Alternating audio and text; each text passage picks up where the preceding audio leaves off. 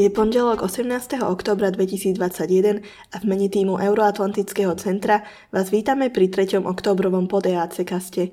Prinášame vám prehľad 5 správ zo zahraničia za uplynulý týždeň. Prajeme vám príjemné počúvanie.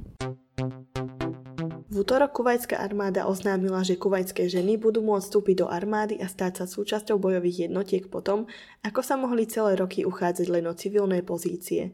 Podľa ministra obrany Kuvajtu Hamada Jahira al-Sabaha majú ženy dvere otvorené a môžu sa uchádzať o rozličné bojové pozície a vojenské hodnosti vrátane tých dôstojníckých. Minister na Twitteri uviedol, že nastal čas, aby kuvajské ženy dostali možnosť vstúpiť do kuvajskej armády po boku svojich bratov. A taktiež vyjadril presvedčenie o spôsobilosti žien a ich schopnosti znášať utrpenie. Kuvajské ženy získali volebné právo v roku 2005 a stali sa aktívnymi v politike. Boli súčasťou kuvajského parlamentu, ako aj súčasťou vládneho kabinetu. Aktuálne nie je v kuvajskom parlamente zastúpená žiadna žena. Parlament v Kuvajte má, na rozdiel od ostatných krajín v Perskom zálive, zákonodárnu moc a tamojší zákonodarcovia zvyknú časťou spochybnovať rozhodnutia vlády alebo monarchie piatok vyhlásil prezident Stredoafrickej republiky Faustin Aršač Touadera jednostranné prímerie v konflikte so skupinami zbúrencov.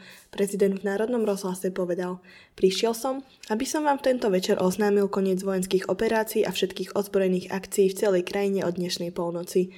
Podľa neho je toto okamžité jednostranné prímerie ukážkou jeho pevného zámeru uprednostiť cestu dialógu po 8 rokov trvajúcej vojne.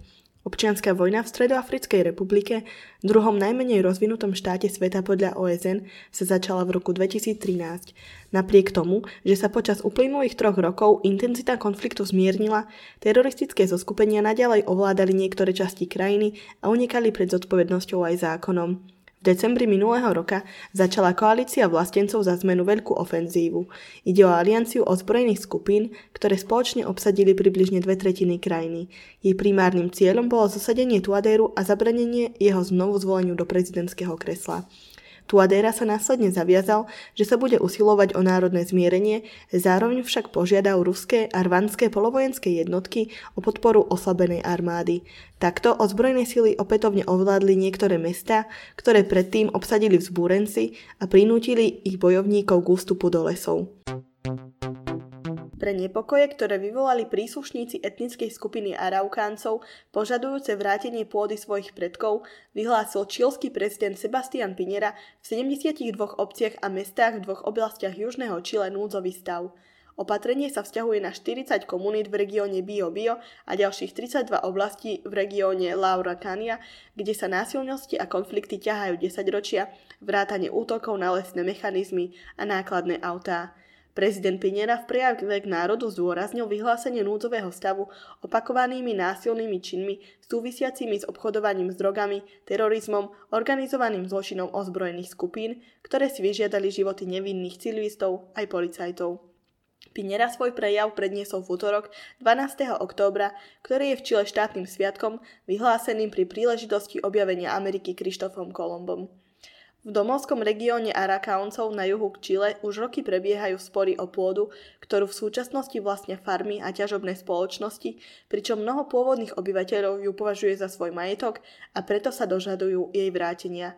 Nedostatočné riešenie nárokov Mapučov podnetilo radikálne skupiny k opakovaným útokom na nákladné autá a súkromný majetok.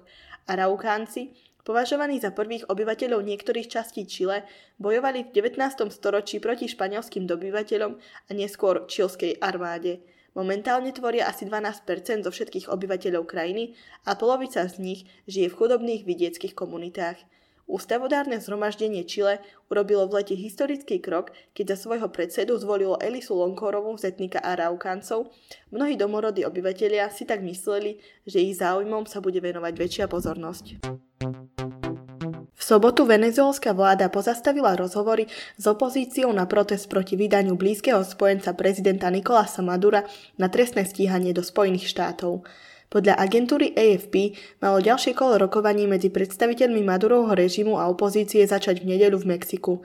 Predseda venezuelského parlamentu Jorge Rodriguez však sobotu večer oznámil, že zástupcovia vlády sa týchto rozhovorov nezúčastnia.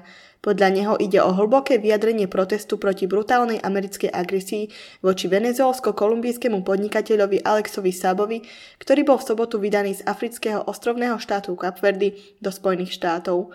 Venezuela to považuje za únos svojho diplomatického zástupcu.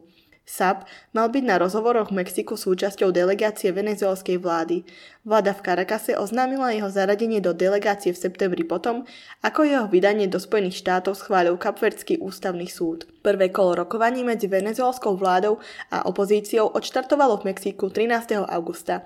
Jeho výsledkom bolo spoločné memorandum, ktoré potvrdzovalo ochotu oboch strán pokračovať vo vzájomných rozhovoroch. SAP, ktorý má občianstvo Venezuely aj Kolumbie a je držiteľom venezuelského diplomatického pasu, bol v roku 2019 obvinený Spojených štátov z prania špinavých peňazí. Zadržali ho v Lani v júni na Kapverdách počas medzipristátia lietadla, ktorým cestoval do Iránu. Alex Saab čeli v Spojených štátoch obvineniam, že zneužíval potravinovú pomoc pre venezuelčanov postihnutých hlbokou ekonomickou krízou, za čo mu hrozí až 20 rokov väzenia.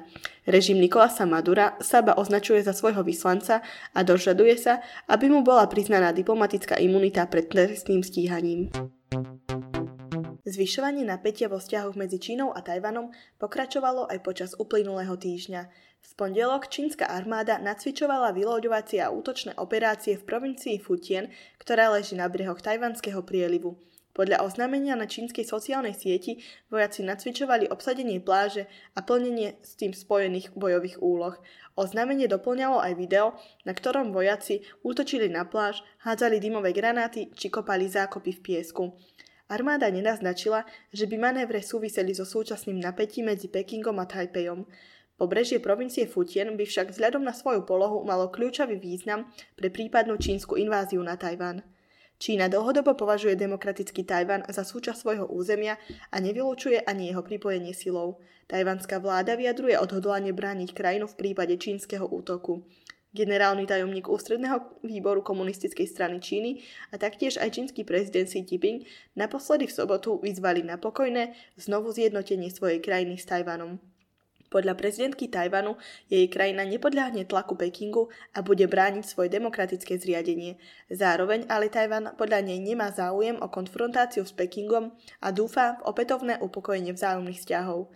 Začiatkom októbra čínska armáda viackrát narušila vzdušný priestor Tajvanu, do ktorého opakovane vyslala svoje bojové lietadla.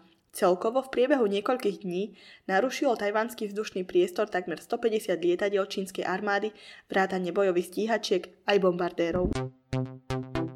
To by bolo pre dnešné vydanie všetko. Ďalšie informácie o Euroatlantickom centre nájdete v popise tohto podcastu, taktiež na našom Instagrame alebo Facebooku. Prajme vám ešte príjemný deň a úspešný týždeň. Do počutia.